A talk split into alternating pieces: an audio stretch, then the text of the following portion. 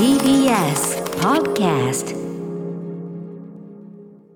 時刻は6時30分になりました。6月3日金曜日。TBS ラジオキーステーションにお送りしているアフターシックスジャンクションパーソナリティのライムスター歌丸です。そして金曜パートナーの TBS アナウンサー山本貴明です。ここからは週刊映画辞表ムービーウォッチメン。今夜歌丸さんが扱うのは新ウルトラマンです。では歌丸さんお願いします。勤めてこうメフィラス星人帳に行ってます？出して出してもっと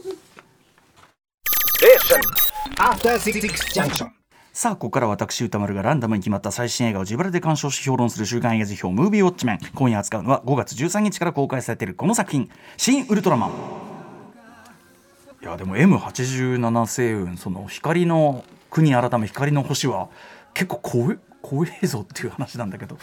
ねえ。はい米津玄師さんがこのね主題歌を歌ってます。日本を代表する特撮ヒーローウルトラマンをシン・ゴジラを手掛けた庵野秀明が企画脚本総監修総監修、えー、樋口真嗣さんが監督を務め新たに映画化しました、えー怪獣。これちょっと字が変わってますけどね。怪獣と呼ばれる巨大生物に次々と襲われる日本。日本政府は通称家督隊と呼ばれる対策チームを結設立。新たな怪獣ネロンガが現れた時銀色の巨人が突如出現しゲロン、えーネロンガを撃破。その巨人はウルトラマンと呼称され家督隊はそのたまその正体を探探るのだがという、えー主な出演は主人公上永真司役の斉藤匠さん。上永のバディとなる浅見弘子役の長澤まさみさん、えーその他家督隊のメンバーを西島秀俊さん、えー平成ジャンプの、えー有岡大樹さん、えー早見あかりさんが演じる、えーまた物語の鍵を握るメフィラスを山本浩二さんが開演しております、えーということで、えーこの新ウルトラマンを見たよというねリスナーの皆さん、えーウォッチメンからの監視報告いただいております。公安からの監視報告いただいております、えーメールの量とても多いです。やっぱね特撮もの多いんだよね。シン・ゴジラもめちゃめちゃ多かったしね。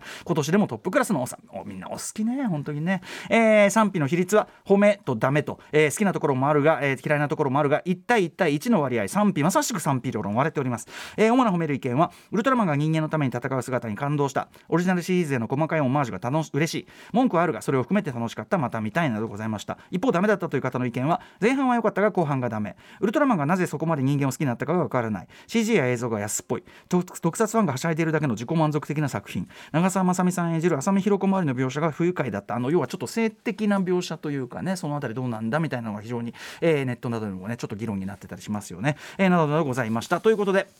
えー皆さんメールありがとうございます。代表的なご紹介しますね。えーコテコテポエマーさんです、えー見たことのあるウルトラマンは2020年のウルトラマン Z のみ、あの作品はシン・ゴジラのみという門外観です、えー初代を見ていないとわからない要素ばっかりだったらどうしようと心配を胸に鑑賞しました。しかしそんな心配はどこへやら気がつくと私は大粒の涙を流しながら頑張れウルトラマン頑張れと絶叫していました。かっこ心の中で。電磁波を操り人間社会を容易に破壊できるザラブ星人。人間の考え方を理解し巧みに自分の都合良い方へと誘導するメフィラス。明らかにまずい方向に向かっていく人間を前に家隊だけでは力不足です。そんな中光を放って現れるウルトラマンの姿は本当に頼もしくヒーローをかくあるべしと感じました。しかしその一方ウルトラマンに対して申し訳ないという感情もありました。人間にそこまでしてもらう価値はあるのだろうか。なんでウルトラマンをここまでしてくれるのだろうか。その疑問の回答は決戦の後に訪れました。ウルトラマンは言いました。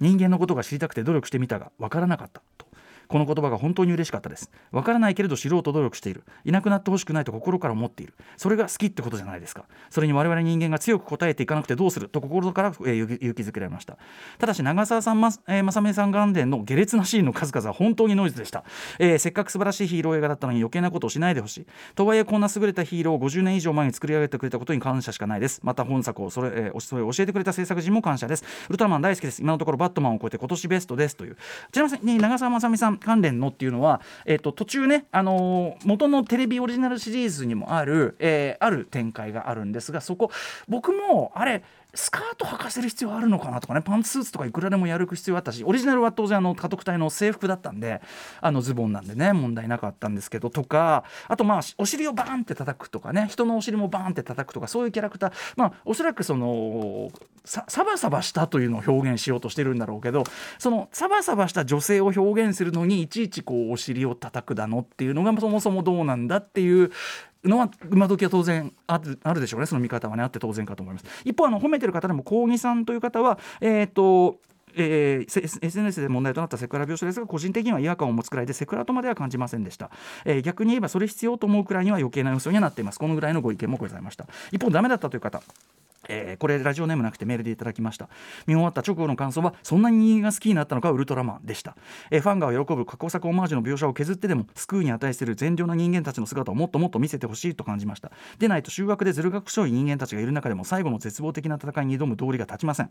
監督インタビューを読む限りではウルトラマンに守りたいと思わしめる人人類代表が家督隊とのことですがそう思わせられるほどの強い印象はないように感じました。これはね正直おっしゃる通りだとそこまでの描写は何もないですよね、えー時間的な制約で難しかったと思いますが家督隊以外のつましく生きる市政の人々とウルトラマンが触れ合う描写を見せてほしかった。ベタかもしれませんが頑張れウルトラマンと応援する子どもたちの姿があるだけでもウルトラマンの行動への説得力を高めることはできたと思います。つまり通常のヒーロー映画である僕があの必ず人命救助すべしって言ってますけどそういうのはないですよね。ただ通常のスーパーヒーローとウルトラマンってそういう単純に比較していいのかという問題もちょっとあったりするとは思いますが、えーあと話題になっているセクハラ描写についてはやっぱり気になりました。ででもねそのセクハラ描写について、えーこのラジオネームない方、えーそのどれもが僕がこれまでの人生のどこかで接してきたアニメの描写なんだよな。それらの描写を気にしないできたのはそういうアニメだって分かって見ていたからであって大衆向け実写映画で見せられると個人的にはノイズでしかなかったです。シン・ゴジラに続いて日本の特撮コンテンツを幅広い年齢層に届ける作品だろうと思っていたのであそうじゃないんだと申し出された瞬間でもありましたという、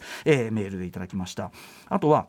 えーグドンナグドンさんはいろいろ書いていただく中で、えーまあ、いびいびつさがあるというんだけど意図的に作られたものと,、えー、とやむなくあの都合で発生発生してしまったいび意図しないいびつさがあるというような、えー趣旨のメールで、えー意図されたいびつさは、まあ、そのウルトラマンの描写だったりみたいなことですよね。えーなんだけど、まあ、ストーリーの構成もテレビシリーズを忠実になぞった結果綺麗に5話構成になっていますが一本の映画として見るとどうしても継ぎはぎな部分が感じられてしまいますとかあと意図せざるそのいいびつさに関しては、えー、と一部の CG 表現などは邦画であることを考えても違和感があるものになっています。加えて大量の素材を撮影し安野氏が編集したということですが素材の中には iPhone 撮影のものも多数含まれており画面によっては画質の差が顕著になっていますというようないびつさについての指摘もございました。というところで、えー皆さんありがとうございます。新ウルトラマン。ね、えー私もですね東宝シネマズ日比谷とバルトナインで2回見てまいりました。公開3週目にして、えー平日昼平日深夜どちらも結構まだまだ入ってる方でしたね。ということでですね、えーまずあの3パートに分けて話そうと思います、えーまず基本的な作りの話です、えー言うまでもなく1966年の特撮テレビシリーズ「ウルトラマン」を現代にアップデートかつ長編映画にしたリブートですよね。それがまあ基本中の基本。でと同時に2016年の「シン・ゴジラ」の大成功を受けて実現した企画だというのも間違いなくある。僕はあの2016年8月13日に表して、えー公式書き起こしも今もバッチリ読めますのでぜひ参照いただきたいですがとにかくその「シン・ゴジラ」えーそして今そのこの後は「新仮面ライダー」と続く、まあ、要はですね身も蓋もない言い方をすればば庵野秀明率いる筋金入りのオタククリエイター軍団がですねついに俺たちの見たかったホニャララを公式に実現してみせるというまあそういう企画シリーズの一環としてこの「シン・ウルトラマン」は間違いなくある。冒頭ですねあの60年代の東宝ロゴに続いてですねあのマーブル模様がぐーっと逆回しで「えーシン・ゴジラ」という字になりそれがバーンと、えー赤字に白い文字の、えーシン・ウルトラマン」空想特撮映画とこう出るという。これ要するに1966年のウルトラマンシリーズのタイトルの出方、えーそのままですね前番組のウルトラ Q のタイトルがぐーんと曲がってウルトラ Q って出てバーンってなってウルトラマンになるというそのフォーマットを、まあ、サンプリング的に踏襲してしつつということですね。さっき言ったような「シン・ゴジラ」を受けてのという本作の立ち位置。まずは示してみせるわけですよねこのこれでも2つ意味が入ってるなんか、えーサンプリング的にやりますよっていうことと真の続きですよと。ちなみにその「シン・ゴジラ」はじゃあどういう作品だったのかちょっと関係してくるんでちょっとざっくり確認しておくならば、まあ、ゴジラのリブートというのは言うまでもない。それを前述したようなサンプリング感覚僕はあのタランティーノとの類似性を表の中で指摘しましたけどまさにタランティーノの映画のようにですねその元ネタとなる作品を知らない世代にもその良さの本質を改めて思い出させる。見たことないのにああこれが良さだって思い出させるような、えージャンル映画のポストモダン的アップデート版というか、えー例えばその時点で最新の CG 技術とかももちろんねその「シン・ゴジラ」対応してるんだけど、えー同時にミニチュア着ぐるみを使った日本型特撮の感触手触りその良さを現代に通用する形で生かした、えーそういうアプローチ。それがとてもうまくいってた作品だと思います「シン・ゴジラ」はね。もちろんあと1954年第1作の「ゴジラ」が突いてきた戦後日本人の抱えるトラウマというのを2016年に置き換えアダプテーション翻案してみせた。つまり要は東日本大震災以降の、えー日本人が受けたショックとかトラウマっていうのを織り込んでみせた。その角度も少なくとも日本人観客には大変ハマった。たと思いますしまたですねえー岡本喜八監督今回もねあの独立グレン隊っていうねオマージュのセリフが入ってます。岡本喜八監督作の、えードライなスタイリッシュさとかあるいは実相寺明夫監督の極端にデフォルメされたアングルレイアウト、えーそして市川崑監督特に犬神家の一族を思わせる早口のセリフを編集でさらにこうテンポアップ畳み上げて見せる演出手法などでですね、えー近年の日本映画にありがちな、えー人物描写、えー日常会話シーンの鈍重さ下手さ、えーウェットさなどを反則技的にカバーするというか目立たなくする。ぶっちゃけ作り手たちもそういうところをうまく取れるっていう技量がないのは分かっててそこをカバーするためのその演出的戦略。これも「シン・ゴジラ」に関してはうまくはまっていたと思いますし今回はね安藤秀明さん安藤秀明さんはまあその、えー新エヴァと新仮面ライダーで多忙ゆえに脚本監修のみ樋口真嗣さんが監督となった今回の新ウルトラマンでもここまで述べてきたようなシン・ゴジラ的アプローチは当然基本的には継承されていると言えます。つまり CG はもちろん使ってるけどあくまで日本型特撮感をアップデートしたものが目指されているしウルトラマンとはそもそも何かね、えー当時初めて見た人のインパクトを現代にアダプテーションしようともしているし、えー極度にデフォルメされたアングルレイアウトに焼き継ぎ早のセリフが、えーこうカット割り矢継ぎ早のそのセリフとカット割りが前編にわたって展開されているというのもそうだしと。ただですねそこはやっぱりゴジラと違うなゴジラは現実味があるアプローチが可能な題材ですがウルトラマンはそもそも超現実的存在。はっきり言えば冷静に考えるとかなり変な存在でありこれ劇中でも早見あかりさん演じるその家督隊メンバーのセリフで「銀色の巨人としか」とか言いようがないとかですね、えー裸なのか着衣なのかもわからないなどなどその変さというのははっきり言及されてもいたりしてまさにそのウルトラマンという存在の変さに改めて向き合った部分こそがやっぱり本作「新ウルトラマン」の最も面白いスリリングなところでありまずはうまくいってるところと言っていいかというふうに私は思っております。えーということでこれ、えー、2パート目いきます。これうまくいってるところ。ね。えーまず何より、えーさっきから言っているそのね、えーシン・ゴジラ。こうキューキューキューキューキューキューバーンシン・ゴジラ。ダーンでシン・ウルトラマンバーンタイトル出る。というところに続く一連の流れがまあ僕的にはもう超最高と思いました、えーシン・ゴジラの時も開始1分で大きな事態がもう動き出すので入場遅れるなと言いましたけど今回はそれをさらに更新。もう開始0秒でもう怪獣いやさ怪獣これ字が違います。怪獣が登場してですね。要はまあこれもう本当におなじみのテーマ曲ね。流れます。流れます言うまでもなくですが、えーウルトラ Q リブートのダイジェストがなんと贅沢にも、えー怪獣6体分バンバンバンバンとまさに大盤振る舞いされる。僕これ見ててううわなんかえぜめちゃくちゃ贅沢なんですけどみたいなこと思いながら見てて景気がいいねっていうね。そしてはっきり今回はリアル路線じゃありません宣言でもあるわけです。ここで。でもういきなりあのシン・ゴジラとはもう違います。リアリティラインが違いますよと。だってねこれリアルに考えてゴジラ1匹で大変なことになってたのにこの頻度で怪獣が無作為に出てくる国土にはもう住めないですよ普通に考えたら。はい、ということで、まあ、怪獣は見慣れてるけどそれにを対峙する超現実的な存在というのはまだ誰も見たことがないという段階。これまさにウルトラ級後ウルトラマン開始時の視聴者レベル的な世界観セッティング。これがまずは冒頭で示されるわけですね。でえー通常攻撃では歯が立たない怪獣ネロンガというのが出てきて、えーちなみにこのねネロンガが出てくるところ、えーここはですね本作の最大の見どころの一つです。樋口真嗣さんが監督するならこれという樋口真嗣さんならではの鉄塔電線愛。鉄塔電線フェティッシュが大炸裂している場面、えー詳しくは2019年3月5日放送アフターシックスジャンクション。樋口真嗣さんと石山レンゲさんをお招きしての、えー電線オブラブリターンズ特集音源をどこかでお聞きください、えーあの変電所のね例えば電源を切るところであのパンタグラフがこうつってあのあでちょっと電あのなんていうの電気がガって残るとかああこんなとこアップにする人いないから樋口さん以外。とかえっと、劇場パンフによればですねポストプロダクションスーパーバイザーの上田凛人さんという方の発言によればネロンガのシーンで変電所が倒れた時に樋口監督が最後にピューッとワイヤーみたいのが出てほしいと言ってその飛び出るワイヤーだけ、えー僕と樋口監督ともう一人で小さなブルーバッグを使って取りに行ったっていう。だ超こだわり描写。とにかく樋口さんの半端な気合が込められた魂のシーンなのでここをこそ皆さん「シン・ゴジラ」見逃さないでください。変電所です。もう「シン・ゴジラ」の8割は変電所、ねウルトラマン、シン・ウルトラマン、新・ウルトラマン、新・ウルトラマンの見どころ8割は変でしょ。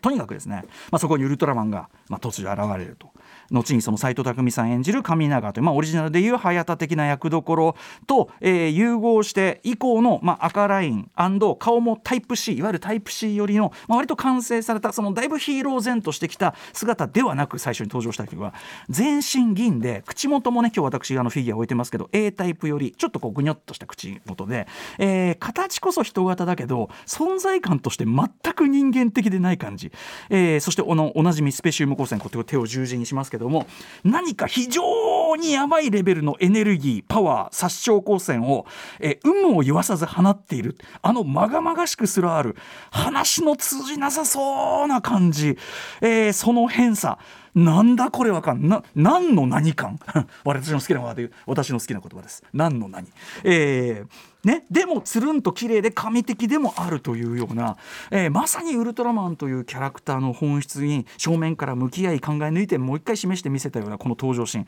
これぞリブート企画の意義。まずは十二分。僕はこの登場シーンが良かったからもうああもうもう合格合格全然いい。全然いい。もう全然 OK! みたいな。帰りますみたいな。えーであのさっき言ったようなですね着ぐるみ感、まあ、いわゆるシン・ゴジラアプローチとか着ぐるみ感ミニチュア感をしっかり出した、えー日本型特撮スタイルで怪獣たちが、まあ、特に前半はね描かれるに対してウルトラマンはまあ CG 感強めで、まあ、その他の地球的人現実からちょっと浮いているように見えるというのも他のそのなんていうの作品だったら浮いて CG が見えるのはあんま良くないんだけどこの具合に関してはプラスに働いてるし。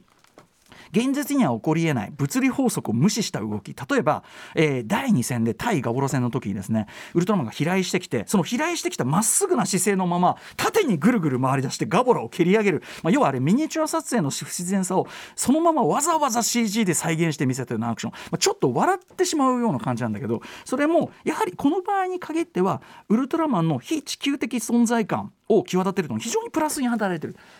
これはもうぜないないない。もうもう無理無理無理みたいな感じとプラスもちろんオリジナルの感触の再現にもなってて、うんまあいいですよね。っていうかこうああこれを堂々とやるんだからこれは偉いわっていうね。非常にプラスになってる。ことわざさんようにですねあまりにもとんでもない現実離れした事態が平然と次々と現出するのでなんだかちょっと笑えてしまう。なんならコミカルに見えてしまう、えー一種コメディ的なテイストというのも本作の持ち味の一つとは言えると思います。例えばですねあのザラブ星人が実は化けている偽ウルトラマンがあの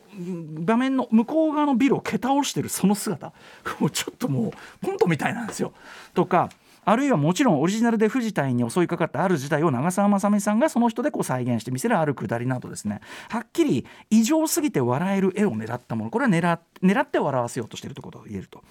で個人的にはですねこのバランス最も近いというか強く連想させられたのは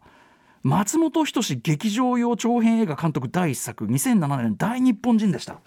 えーあれもまあ実は巨大ヒーローものです、えー特に国際関係の中で日本人として抱くコンプレックスそこから発する問題意識のあり方などは意外と本気で大日本人と新ウルトラマン近いかなっていう気がしてます。はいえーということでですね、まあ、特にウルトラマンのその非人間的非現実的存在感に対して特撮的実在感のある怪獣がまあいい対比になっている前半、えーこれは非常に狙いがうまくいっているということを言えるし、えーあるいは中盤ね外星人、まあ、宇宙人というか外星人の知的侵略によって外地球人の存在そのものが根底から揺るがされる中盤の、まあ、非常にこう知的な駆け引きとかロジカルな駆け引きみたいなのもオリジナル設定をああそうアレンジしたか的な、まあ、ジギさんが指摘する SF 的な面白み確かにあるしあとやっぱ特にやっぱり山本浩二さん演じるメフィラス星人メフィラス星人ってのはつまりメフィスあのメフィストなんで、ね、メフィストとしてのメフィラス星人が非常にこれ山本浩二さん見事に演じてて、まあ、名台詞ねあの好きな言葉ですもあるし僕が一番ゾッとしたのは私を上位概念に置いてくれさえすれば皆さんの生活には支障はありません。この私をほにゃららしてくれれば私にこういう権限を与えてくれれば皆さんの生活には支障ありませんのであなたの権利を売り渡してくださいっていう。これめちゃくちゃ実はせなんかリアルこれこそリアルなっていうか為政者とかこう独裁者何でもいいです。そういう人が持ち出す。そして我々がうっかりそれに乗ってしまいそうになる。何かとして非常にこれ恐ろしい問いかけ。ここのセリフが一番すごいと思った。皆さんの生活に支障はありません。はい。えーというところでそういうところも面白い。ただですね議論がどんどんその高度化抽象化していくに従ってですね前日したようにですねもともと矢継ぎ前のセリフを、まあ、さらにこの編集で畳みかけるという演出戦略だったものがちょっと明らかにトゥーマッチというかくどくどくどくどくどくどくどくどセリフでやたらと説明するだけのものにどんどんなっていく。ということで3パート目ここからがあまりうまくいってないんじゃないかというところ。あるいはどうなんだというところ。そもそもこの「新ウルトラマン」人間の演出描写に関してはちょっと半ば投げてるようなところがあってですね例えば一番分かりやすいところで言うと電話の受け答えガチャン電話取って「えウルトラマンが横須賀に現れた？基地を壊している？攻撃している?」これ相手はどういう問いかけをするとこういう答えになるんだ？これよくねあの昔のしょうもないテレビドラマとかとよくあるこう受け答えなんですけど僕こういうの見るために早いもん見るべきなくしたみたいな思うんだけどこういうこと平気でやる。もちろんこれが決して上等な演出とは作り手の皆さんも100も承知でなんか開き直ってこれをやってるような感じがある。またシン・ゴジラはですね自体が直線構造な上その先ほど言ったように日本人のトラウマコンプレックスをぐりぐり刺激することそれが物語の強い推進力得てました。なので人間描写が多少薄くてもぐいぐい見ちゃう見させる何かがあったんですが本作はテレビドラマ何本分かをまとめたような輪切り構造ゆえにですねキャラ設定はあってもキャラクター人物描写はないに等しいこの作劇どんどんどんどん求心力が弱くなっていくのは否めない、えー終盤のやり取りなんかその要はウルトラマンと同化する前の神長の描写がほとんどないのでどういう人かも分かんないしだから本当ゾーフィーこと同じですよ我々。なんでそんなに好きになったの？みたいな。きょとんみたいになっちゃって。